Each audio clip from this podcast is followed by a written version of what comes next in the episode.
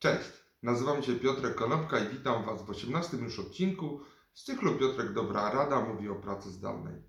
Dzisiaj powiem kilka słów na temat pracy zdalnej od strony prawa.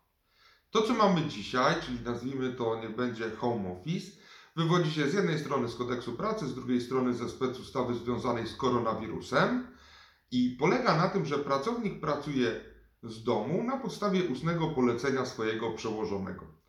Jeżeli tego polecenia nie wykona, może się liczyć z naganą. Polecenie powinno mieć, czy może mieć formę ustną. Dobrze to by było potwierdzić mailem dla bezpieczeństwa obu stron. Pracownik równocześnie może powiedzieć, że nie ma warunków do pracy w domu i wtedy pracodawca ma obowiązek wyznaczyć mu miejsce pracy gdzie indziej. Ale jest to praca incydentalna. Ta praca home office to jest praca incydentalna. Standardowo naszym miejscem pracy, zgodnie z umową i kodeksem pracy, jest biuro danej firmy. Natomiast jeżeli mówimy o pracy zdalnej w modelu docelowym, w takim jak ja rozumiem, jest to telepraca. Co to oznacza?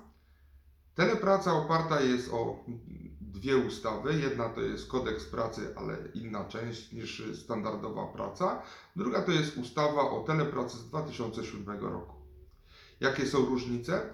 Przede wszystkim telepraca związana jest z tym, że to jest podstawowy sposób pracowania, nie biuro, tylko mój dom czy ten adres, który wskazałem w umowie.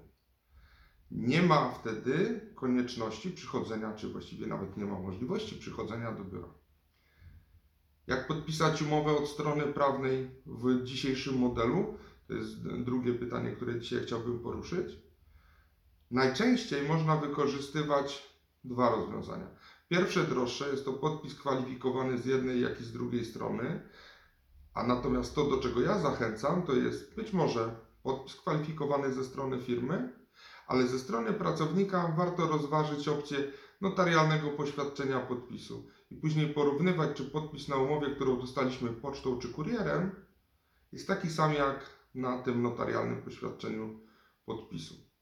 Ten sposób Państwowa Inspekcja Pracy będzie miała dowód na to, że Jan Kowalski, z którym podpisaliśmy umowę, to jest ten sam Jan Kowalski, który pojawił się u notariusza i u którego ten podpis poświadczył.